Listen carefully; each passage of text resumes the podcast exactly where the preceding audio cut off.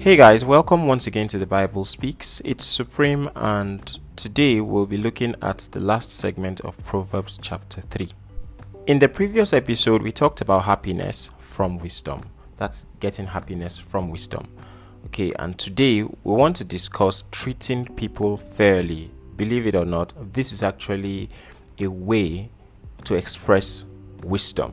Okay, everything that we're talking about is in the context of wisdom, and so we'll be looking at this treating people fairly. Okay.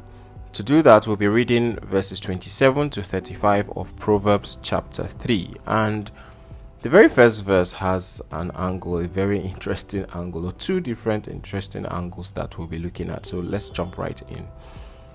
Now, verse 27 of Proverbs chapter 3, it says, When it is in your power, don't withhold good from the one it belongs to the New King James Version says, To whom it is due. Now, some translations put it clearly that this is talking about a debt that you owe, an actual debt. So, you took a loan from someone and you promised to pay back, but you didn't pay back. That's what it's looking like, right? Because it says, Don't withhold. So, don't withhold, pay back. As long as you have the money, pay it back. Okay. I mean, why would you be withholding debt when you're capable of paying it? So that's one that's one way to look at it. The other angle to look at it is i mean as much as it is in, in your power don't withhold goodness from those that it is due. First don't think that goodness only has to do with money.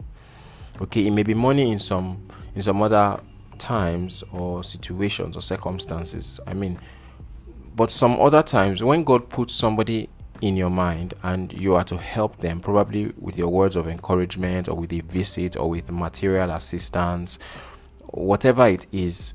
It may be with money still, or it may even be with a project that God has laid in your mind to undertake, where you've stalled on it. These are the different aspects that you know this verse may be speaking to you. If you withhold these from the person, even if the person does not know, you have withheld good from that person. Okay, and it is actually due that person because God willed it so. All right, it says, when it's in your power, don't withhold good from them and it is due them. Now, speaking more specifically, how will you know when someone is due your goodness? Of course, probably that question cropped up in your mind. Now, in the previous episode, we talked about having sound wisdom and discernment and not letting them go. Following that, you will know who to give to, when to give, because you have discernment. Okay, of course, people have talked about giving your house rent away and experiencing a miracle, but if you do this without clear instruction, without God specifically telling you that this person is due this, this is the person you should give it to, or give this thing out to so person or to so place or to so cause, you may just end up sleeping on the streets. So please employ discernment so that you know. Now, the message, this message continues in the verse, the next verse, verse 28. In verse 28, it says, Don't say to your neighbor, Go away, come back later. I'll give it tomorrow when it is there with you. Of course, this is this is deceit. Okay. In this in this regard, I'm personally I'm a let your year be year kind of person and let your no be no kind of person. So if you have a need and I have what you need and I don't want to give it to you, I, I won't give it to you. I'll tell you to your face, I'm I'm sorry. I have need for it, I have use for it. Yeah, and then I'll let you know. Okay, not turning you around and saying come today, come tomorrow. That's not that's not faithfulness. And as a wise person, you ought to be faithful. You ought to be truthful. You ought to be honest. Okay, don't be deceitful. Okay, if it's something like lending somebody your car and you need to fix something before releasing it, of course it's okay to tell the person that oh, um, the car will be ready tomorrow. It's not ready now. It will be ready tomorrow. That's a different thing entirely. But you are being honest with the person okay let the person know whatever it is. If it's something that you can't let go of of course.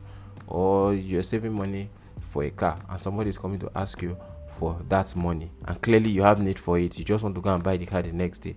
I don't understand if i didn't receive any instruction from god. Really?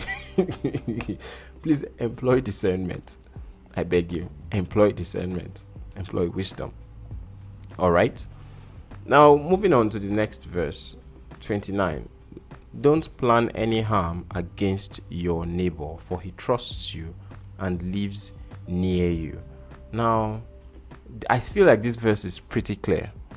Okay, because when we're discussing trust the Lord, right?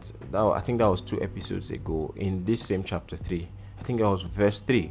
Verse 3 said, um, To never let loyalty and faithfulness leave us. We should tie it around our neck. So we can't be loyal and faithful people and still plan harm against someone, especially someone who trusts us, our neighbor who trusts. That's not what that's not what wise people do.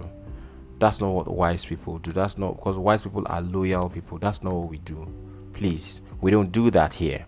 Okay, furthermore, let's talk about the next verse, and I think I'll bring everything together because they're talking about maintaining peace with others. That's what it is. If you plan harm against your neighbor, you're not maintaining peace. I'm sorry. Okay, so this entire segment, although it's talking about treating people fairly, peace is part of that. It's a way to treat people fairly. If you're not at peace with somebody, you won't treat them fairly, honestly. So, verse 30 says, Don't accuse anyone without cause when he has done you no harm. Okay, the King James Version it says, You shouldn't strive with other people. That's how he puts it. it I'm reading from HCSB but King James Version says, Don't strive with other people, don't argue with them, don't quarrel with them when they have done you no harm. Okay? Or people who have done you no wrong. Don't quarrel with them. Don't don't do that. Now, reading this segment makes me realize that these are the tenets of wisdom. Okay? These are the tenets of wisdom. It's easy for us to remember wisdom when we want to manage our money, when we want to pick a house, you want to implement a business idea, you want to do something that benefits you in your work, you know, you want to maybe when making career choices or picking a spouse, yeah, you want people to see your smart moves as evidences of wisdom. However, wisdom is a lifestyle and it includes and dictates how we treat other people, not just ourselves. It dictates how we treat other people. So, wisdom is not in isolation it's not just in the context of you know sharing wise words and giving people advice. No, it's in the way that we esteem other people, and it treats other people fairly. So don't strive with other people. Don't argue. Don't quarrel with them. That's what wisdom does. Okay, don't plan any harm against your neighbor. He trusts you and he lives near you. That's a tenet of wisdom. Okay. So moving on to verse 31. 31 says, Don't envy a violent man or choose any of his ways. Okay, you may be wondering how you would ever feel the need to envy a violent person. Okay, some other translations will put it, uh, would call violent people oppressors or cruel people. Okay, so you may be thinking, ah, why would I want to, why would I want to envy a violent man? So let's let's go back a bit to chapter one of Proverbs, which we discussed. Okay, in chapter 1 of Proverbs, Solomon was advising his son not to be persuaded or enticed, okay, by people who promise to share their plunder after ambushing innocent people. You can see that clearly those are violent people, okay? They are oppressors, they lay in wait for people who have done them no wrong. And from their evil activities, they make gains. It could be financial, it could be material, it could be whatever. Okay, when you are working hard for your money, and you put it side by side these people and you're, you're not making as much as they are making it's easy to get tempted okay? It may look like it's taking time for you to make ends meet and these people move ahead of you. I mean in the societal status overnight somebody just comes and the person has made over a hundred million from plundering people from stealing from people from advance fee fraud or from whatever from hacking. It's easy to envy, envy them and, and to want to work in their ways so Solomon is saying you shouldn't. God is saying you shouldn't. Okay? And violent men and women, cruel people and oppressors, they don't necessarily have to be people who exhibit violence with a gun. Okay? That's why we have other meanings of the word. It's cruelty, it's oppression. Okay, so it doesn't necessarily have to be with a gun. It doesn't they don't have to be robbers. Okay, they don't have to be assassins. They can be employees, they can be employers, they can be leaders, they can be spouses even okay anybody can be violent to their staff by treating them unfairly and let's say okay so you have somebody who has uh, members of staff that he treats unfairly he doesn't pay them well or he removes um, um, um, slashes their salary unjustly okay, at their expense, he makes great financial gains. This this can discourage now if, if he has a friend who is being fair to his staff but is not making as much profit as this cruel man is making. Of course, this fair man can be discouraged. All right, he can be very discouraged. And he may want to adopt that pattern of being unkind and disloyal to his staff. And this this this is wrong. We shouldn't be those kind of people. Okay we heard in the previous the previous episode about happiness that wisdom has riches in her left hand. So it's normal to wonder where will the riches manifest? When? When will they come okay and you consider the oppressors so that you can get these riches faster. But the reason why you shouldn't follow the ways of the violent man or the oppressors is it's clearly stated in the next verse which we'll be looking at now. Okay we'll be looking at from 32 to 35 and then we'll discuss. So i'll read from 32 to 35 now. It says 32 for the devious are detestable to the lord but he is a friend to the upright 33 the lord's curse is on the household of the wicked but he blesses the home of the righteous 34 he mocks those who mock but gives grace to the humble so let me pause at 34 before jumping to 35. First of all, I'm excited that you know embracing wisdom brings me favor and it brings me high regard from God and man. I want it to remain that way. I really do. I don't want to be detested by God. I want to remain his friend, and the only way I can do that is by being upright. So I will remain upright. He getting the gist now. Secondly, from verse 33, I don't want God's curse, so I will gladly avoid wickedness and foolishness. I'll gladly avoid violence. I'll gladly avoid oppressing other people, okay, and being cruel to people. I'll embrace righteousness because that's what attracts God's blessings to my home. And when I looked at the word that's translated as home in that verse, it wasn't just talking about my house, okay, It was talking about wherever I abide, wherever I stay, wherever I made my habitation, wherever I was, okay, even if it's just for a bit. So I'm carrying the blessing wherever. And I want that, okay. Then in verse 34, we're seeing the mockers. I don't know if you remember them, we talked about them in chapter 1 okay when we were discussing the purpose of proverbs if you haven't listened to that episode please do the purpose of proverbs in that episode they said there are those who mock knowledge, who mock wisdom. They mock whatever they come across. Okay, they are the chief mockers, but they are about to meet the Almighty who will mock them. That's what it is. The Almighty will, that's what it says in 34. He mocks those who mock, but gives grace to the humble. Okay, I think I want to wrap that up there. Then I'll come to the, the verse 35. Let's talk about verse 35. It says, The wise will inherit honor, but he holds up fools to dishonor. You remember that in the previous episode titled um, Happiness from Wisdom, we discussed how that wisdom had honor in her left hand. I've mentioned that before.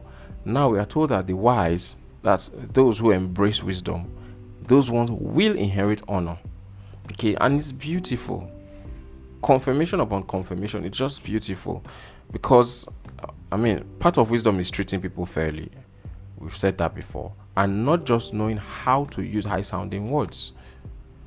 Having groundbreaking ideas is great. That's cool. But do you know how to treat people?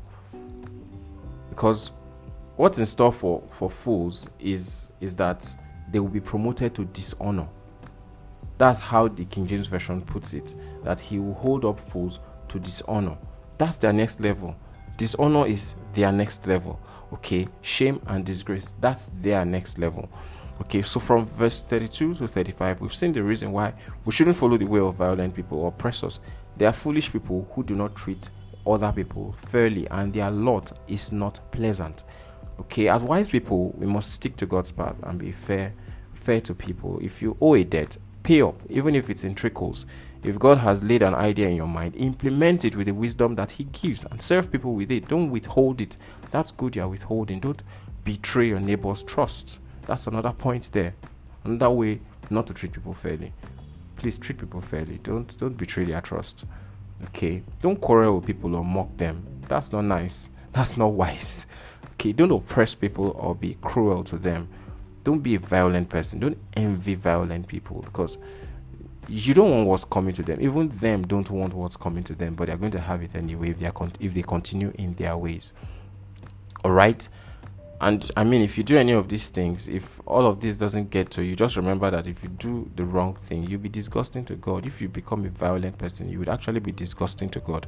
I don't think I want to be disgusting to God. I, I don't really. All right. So, yeah, this is a very short one. I've come to the end of this chapter, Proverbs chapter 3, and I really enjoyed this one. All right. And right now, you know what time it is. It's time to talk about what parts of the scripture point us to Jesus. Where do we see Jesus in this scripture? And first of all, what I see is that Jesus did not withhold good from people. He ate with tax collectors and was kind to people. He was straightforward with people. He didn't tell them to go today and come back tomorrow to receive his help. Even with the Syrophoenician woman, he was honest with her. You know, the woman whom he told that why would he give the children's bread to dogs? Yeah, that woman. Jesus was actually straightforward with her. Okay, and when it came to paying his debt, Jesus paid it. Whether it was the debt or that he did not he did not owe on the cross, or when it came to the tax that he was supposed to pay, he paid it. You know, getting the coin from the fish to pay the taxes, he did that. So Jesus didn't owe that's Jesus Christ. If Jesus didn't owe, we shouldn't owe people. We shouldn't owe people kindness. We shouldn't owe them goodness. We shouldn't owe people. We should pay up. Whether it's money, whether it's in our deeds, we should pay up.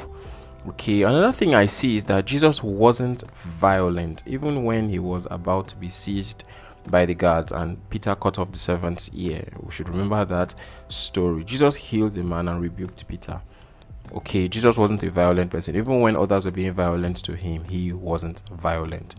Now, while looking at this, I thought about an incident where Jesus was flogging people, people who were selling in the temple, and it occurred to me, I was like, wait, Jesus was flogging these people. Can't that be counted as violence?